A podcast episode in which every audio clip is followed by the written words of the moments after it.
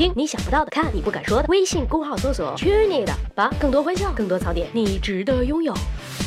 不管你是中秋节前，还是中秋当天，还是中秋过后听到这期节目，请接受三爷和李老板最诚挚的祝福：节日快乐！过节嘛，说点应景的东西。回想一年下来，我们历经的传统节日，每一个都让人觉得，呃，怎么说呢？不那么节日。我们把端午献给了屈原和爱国情操，把中秋献给了天价月饼，把七夕献给了折扣优惠，把除夕献给了一台四个小时的晚会，把春节献给了春运，说客套话和烧香拜佛。到了正月十五，还会被堵在回家吃元宵的路上。那么现在问题来了，如何体面的且高高逼格的过一个传统节日呢？或许你听到的时候，节日已经过了，不过没关系，逼格常年有喽。想过节过得有质量，最重要的是要了解自己。过节的时候你喜欢做什么，不喜欢做什么？比方说三爷，我不喜欢浪费时间客套寒暄，我喜欢有点个性，不喜欢死气沉沉，喜欢开开玩笑，不喜欢疯狂消费，喜欢坐下来给你们讲讲故事。对，今年的中秋，把你们的时间交给我，这才是正确的打开方式。我们来聊一聊中秋那些有趣的故事。中秋这玩意儿啊，最开始不是公众节日，它源自春秋时期的祭祀礼法。隋末唐初，那种像方便面一样方便的速食军粮并不多见。为了解决军粮的问题，唐军裴寂在十五这一天以圆月为构思，发明了月饼，这也是最初中秋吃月饼的雏形。至于中秋赏月，可以说缘起于李隆基。传说唐玄宗梦游月宫，得到了霓裳羽衣曲，这个故事越传越美好，于是民间也跟风效仿，渐渐有了中秋赏月的习俗。到了北宋，中秋节正式定为阴历八月十五。这个时候，古人开始有了拜月的习俗，或者是登楼望月，或者是在院子里焚香拜月。大家过中秋啊，就跟现在过生日一样，对着月亮许下美好但并不一定会实现的心愿。比如男的希望早日中举，女的希望貌似嫦娥，拜个月亮就貌美如花啦。这也是有典故的。相传古代齐国有一个名满天下的丑女，叫无颜。小的时候虔诚的祭拜月亮，长大以后以超群品德入宫，但是一直没有被宠幸，估计真的是长得不咋地啊。某年八月十五赏月，天子在月光下看到她，哎妈呀！这个时候天天祭拜的月亮帮了忙，月光下的无颜显得美丽出众，最终被立为皇后。这真是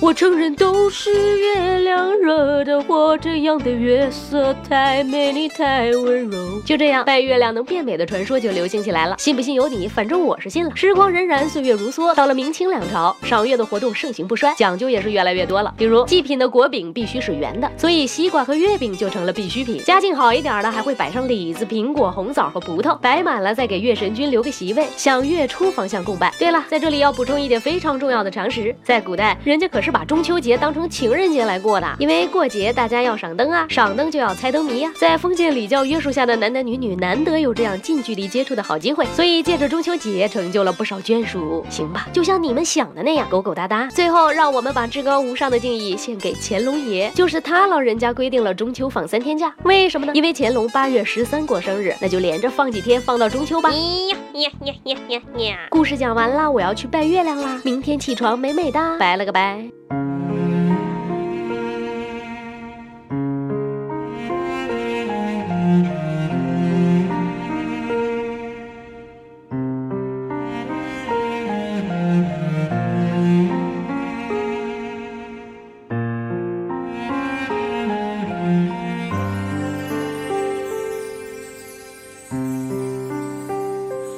白月光，心里某个地方，那么亮，却那么冰凉。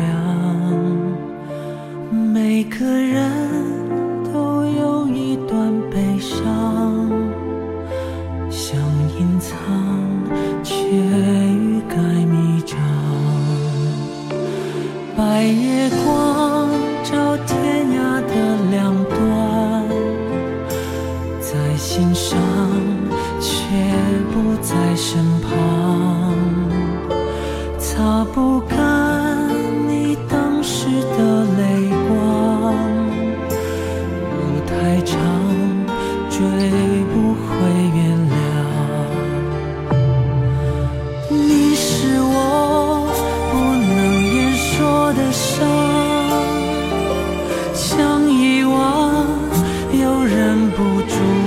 想，像流亡一路跌跌撞撞，你的捆绑无法释放。白月光照天涯的两端，越圆满，越觉得